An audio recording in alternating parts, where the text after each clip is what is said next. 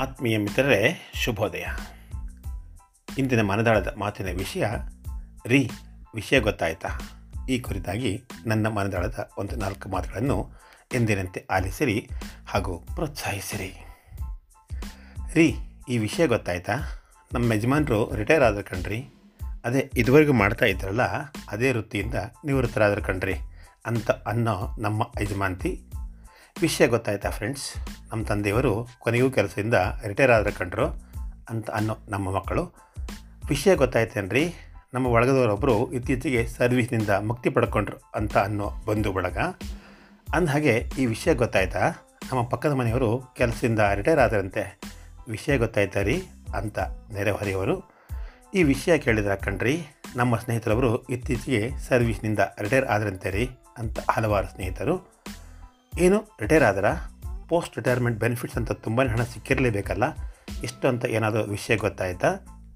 ಹೀಗೆ ಹಲವಾರು ಮಾತುಗಳನ್ನು ಕೇಳಿ ಕೆಲಸದಿಂದ ನಿವೃತ್ತಿ ಹೊಂದಿದ ನನಗಿಂತಲೂ ಹೆಚ್ಚಿನ ಆಶ್ಚರ್ಯ, ಕುತೂಹಲ, ಖುಷಿ, ನೋವು, ನಲಿವು, ತಳಮಳ, ಉದ್ವಿಗ್ನತೆ, ಸಂಕಟ ಸಮಾಧಾನ ಮುಂತಾದವುಗಳಿಂದ ನನ್ನವರು, ನನ್ನ ಮನೆಯವರು, ಬಂಧು ಮಿತ್ರರು ಹಾಗೂ ನನ್ನ ಮನೆಯ ಸುತ್ತಮುತ್ತಲಿನ ಜನರು, ಹೀಗೆ ಎಲ್ಲರೂ ಜೀವನದಲ್ಲಿ ನಾನೇನೋ ಬಹಳ ದೊಡ್ಡ ಮತ್ತು ಕ್ಷಮಿಸಲಾರದಂತಹ ತಪ್ಪನ್ನು ಮಾಡದಂತೆ ಮಾತನಾಡದೊಳಗಿದ್ದು ನನಗೆ ಅತ್ಯಂತ ತಡೆದುಕೊಳ್ಳಲಾರದ ವಿಷಯವಾಯಿತು ಮತ್ತು ಒಂಥರ ನಿತ್ಯವೂ ಬಿಟ್ಟು ಬಿಡದೆ ಬರುವಂತಹ ತಲೆನೋವಾಗಿಯೂ ಆಗಿಬಿಡಿತು.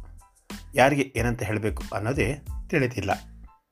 ಅಲ್ಲ ಅಂದಹಾಗೆ ಅದೆಷ್ಟೊಂದು ವರ್ಷಗಳ ಕಾಲ ಖುಷಿಯಿಂದ ಕೆಲಸ ಮಾಡದೆ ನನಗೆ ನಿವೃತ್ತಿ ಅನ್ನೋ ಶಬ್ದವೇ ಖುಷಿಯನ್ನು ಕೊಡದೆ ವಿಷಯವಾಗಿರುವಾಗ ನನ್ನ ಮನೆಯವರು, ಪಕ್ಕದ ಮನೆಯವರು, ಬಂಧು ಬಳಗ ಅಲ್ಲದೆ ಸ್ನೇಹಿತರೇ ಮುಂತಾಗಿ ನಾನು ನಿವೃತ್ತಿ ಆಗಿದ್ದಕ್ಕಾಗಿ ಅದೆಷ್ಟೊಂದು ಖುಷಿ ಪಡ್ತಾ ಇದ್ದಾರೋ ಇಷ್ಟು ವರ್ಷಗಳ ಕಾಲ ತುಂಬಾ ಕೆಲಸದಲ್ಲಿ ಸಕ್ರಿಯವಾಗಿದ್ದವರು ಈಗ ನಿಷ್ಕ್ರಿಯರಾದರು ಅಂತ ಕಾಳಜಿ ಅಥವಾ ಕನಿಕರ ತೋರಿಸ್ತಾ ಇದ್ದಾರೋ ಅಥವಾ ಏನೂ ಕೆಲಸ ಇಲ್ಲದೆ ಮನೆಯಲ್ಲಿ ಸುಮ್ಮನೆ ಹಾಯಾಗಿ ಕೂರ್ತೀನಿ ಅಂತ ಸಂಕಟ ಪಡ್ತಾರೋ ಅಥವಾ ಇನ್ನು ಮುಂದೆ ಇದೊಂದು ಕೆಲಸವಿಲ್ಲದ ಮತ್ತೊಂದು ಪ್ರಾಣಿನ ಸಹಿಸ್ಕೋಬೇಕಲ್ಲ ಅನ್ನೋ ಉದಾಸೀನತೆಯೋ ಒಟ್ಟಿನಲ್ಲಿ ಏನೊಂದೂ ಅರ್ಥನೇ ಆಗ್ತಿಲ್ಲ ಕಣ್ರಿ.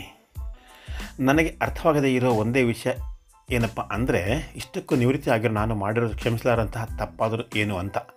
ಎಲ್ಲರ ಹಾಗೆ ನಾನು ಸಹ ವಯಸ್ಸಿಗೆ ಅನುಗುಣವಾಗಿ ಮತ್ತು ಸರ್ಕಾರದ ಆದೇಶಂತೆ ಅರವತ್ತು ತುಂಬಿದ ನನಗೆ ನಿವೃತ್ತಿ ಕಟ್ಟಿಟ್ಟ ಬುತ್ತಿ ಅಂತಷ್ಟೇ ರಿಟೈರ್ ಆಗಿದ್ದು, ಸ್ವಯಂ ನಿವೃತ್ತಿಯನ್ನೇನು ಘೋಷಣೆ ಮಾಡಿ ಮನೆಗೆ ಬಂದಿಲ್ಲ ಅಲ್ವಾ?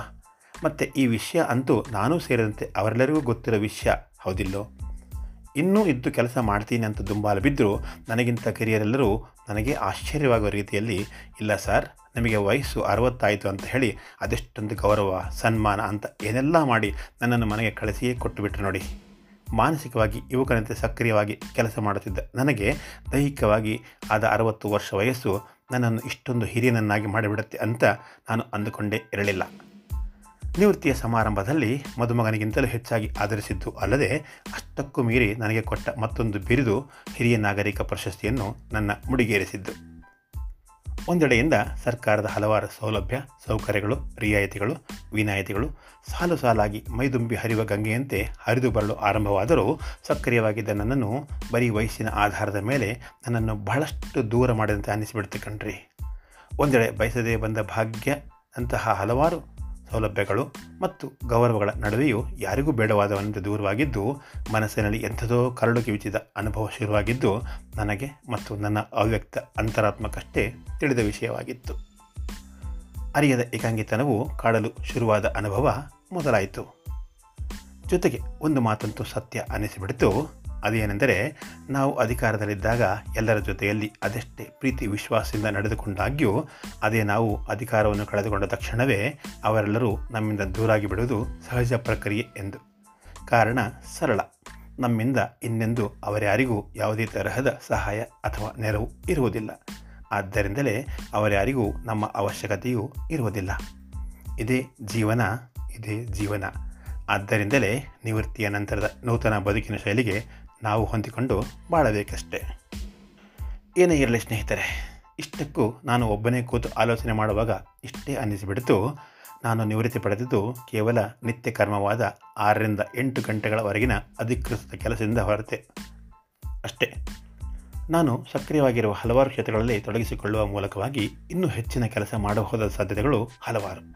ಉದಾಹರಣೆಗೆ, ನನ್ನ ವೃತ್ತಿಯ ಹೊರತಾಗಿಯೂ ನನ್ನ ಪ್ರವೃತ್ತಿ, ಹವ್ಯಾಸ, ಆರೋಗ್ಯ ಪಾಲನೆ ಮನೆಗೆ ಮತ್ತು ಮನೆಯವರಿಗೆ ಕೊಡಬಹುದಾದ ಸಮಯ, ನನ್ನ ಅರವತ್ತು ವರ್ಷಗಳ ಅನುಭವದ ಆಧಾರದ ಮೇಲೆ ಕೈಗೊಳ್ಳಬಹುದಾದ ಇನ್ನೂ ಹಲವಾರು ಕೆಲಸ ಕಾರ್ಯಗಳು, ತೊಡಗಿಸಿಕೊಳ್ಳಬಹುದಾದ ಸಮಾಜ ಸೇವೆ ಕುರಿತಾದ ಸಾಮಾಜಿಕ ಕಾರ್ಯಗಳು, ಮುಂತಾಗಿ ಏನೆಲ್ಲ ಮಾಡಬಹುದೋ ಅವೆಲ್ಲವನ್ನು ನಿರ್ವಹಿಸಲು ಇದು ಸೂಕ್ತವಾದ ಸಮಯ ಮತ್ತು ವಯಸ್ಸು.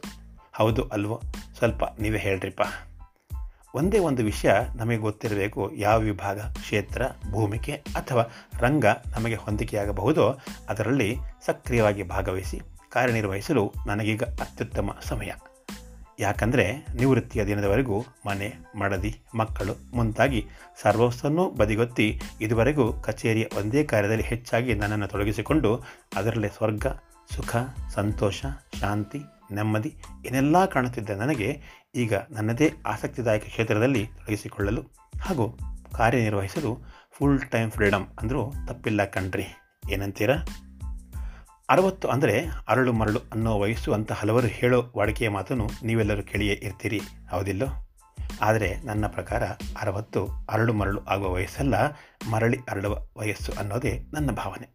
ಯಾಕಂದರೆ ಆಲೋಚನೆ ಮಾಡಲು ಸಿಗುವ ಫ್ರೀ ಟೈಮ್, ಇಂತಹದೇ ಟೈಮ್ ಟೇಬಲ್ ಇರಬೇಕು ಅನ್ನೋ ಟೆನ್ಷನ್ ಇಲ್ಲದ ಶಾಂತ ಜೀವನ, ನಮ್ಮ ಆಸಕ್ತಿ ಮತ್ತು ಸಮಯದ ಆಧಾರದ ಮೇಲೆ ನಮ್ಮದೇ ಆದ ಪೂರ್ವ ನಿಯೋಜಿತ ಕಾರ್ಯಕ್ರಮಗಳನ್ನು ಹಮ್ಮಿಕೊಂಡು ಶ್ರಮಿಸುವ ಸದಾವಕಾಶ ಯಾರಿಗುಂಟು? ಯಾರಿಗಿಲ್ಲ. ಇದರ ಜೊತೆಗೆ ಕೆಲಸ ನಿರ್ವಹಣೆ ಸಮಯದಲ್ಲಿ ಜವಾಬ್ದಾರಿಯ ದೆಸೆಯಿಂದಾಗಿ ಭೇಟಿಯಾಗದೆ ಹೋದ ಬಂಧು ಮಿತ್ರರ ಸ್ನೇಹಿತರ ಸಮಾಗಮ, ಸಮಾವೇಶ, ಸಮಾರಂಭ ಮುಂತಾದವುಗಳಲ್ಲಿ ಭಾಗವಹಿಸಿ ಸಂಭ್ರಮಿಸುವ ಸುವರ್ಣಾವಕಾಶ ಏನೆಲ್ಲ? ಜೊತೆಗೆ ಮನೆಯವರು, ಮನೆಯಲ್ಲಿನ ಮುದ್ದು ಮಕ್ಕಳು ಮತ್ತು ಮೊಮ್ಮಕ್ಕಳ ಜೊತೆಗೆ ಮನಸ್ಸಿಗೆ ಮುದ ಕೊಡುವ ಹಾಗೂ ತಿರುಗಿ ಮತ್ತೊಮ್ಮೆ ನಮ್ಮ ಬಾಲ್ಯವನ್ನು ನೆನಪಿಸುವಂತಹ ಆಟಪಾಠಗಳು ಹೀಗೆ ಬಯಸದೇ ಬರುವ ಭಾಗ್ಯಗಳು ಒಂದೇ, ಎರಡೇ. ಆಹಾ! ಕೊನೆಯದಾಗಿ ಹೀಗೆಯೇ ಪಟ್ಟಿ ಮಾಡುತ್ತಾ ಹೋದಲ್ಲಿ ನನಗೆ ನಿವೃತ್ತಿ ದೊರೆತಿರುವುದು ಕೇವಲ ನಾನು ಮಾಡುತ್ತಿದ್ದ ಅಧಿಕೃತ ಮೂವತ್ತೇಳು ವರ್ಷಗಳಿಂದ. ವೃತ್ತಿಯಿಂದಲೇ ವಿನಃ ನನ್ನ ಬದುಕಿನ ಪ್ರವೃತ್ತಿ, ಆಸಕ್ತಿ, ಹವ್ಯಾಸ, ಅಭಿಲಾಷೆ, ಯೋಗ, ಧ್ಯಾನ, ವಾಕಿಂಗ್, ವ್ಯಾಯಾಮ, ಪೂಜೆ, ಪುನಸ್ಕಾರ ಮುಂತಾದವುಗಳಿಂದಲ್ಲ. ಅಲ್ಲಿ ನನಗಿರುವ ಸ್ವಾತಂತ್ರ್ಯ ಮತ್ತು ಸಮಯ ಎರಡೂ ಅನಿರ್ಬಂಧಿತ. ಹೀಗೆ ಅಂದುಕೊಂಡು ಬಾಳಿದಾಗಲೇ ಬದುಕಿಗೆ ವಿಮುಖನಾಗದೆ ನಕಾರಾತ್ಮಕವಾಗಿ ಆಲೋಚಿಸದೆ ಸಕಾರಾತ್ಮಕವಾಗಿ ಬಾಳುವ ಕಲೆಯನ್ನು ರೂಢಿಸಿಕೊಂಡು ಬಹುಕಾಲ ಸಂತಸ ಸಂಭ್ರಮಗಳಿಂದ ಬದುಕಬಹುದಾಗಿದೆ. ಹೌದಂತೀರೋ, ಇಲ್ಲಂತಿರೋ, ಇಂತಿ ನಿಮ್ಮೆಲ್ಲರ ಆತ್ಮೀಯ ಗೆಳೆಯ ವಿ ಆರ್ ಮುರಳೀಧರ್.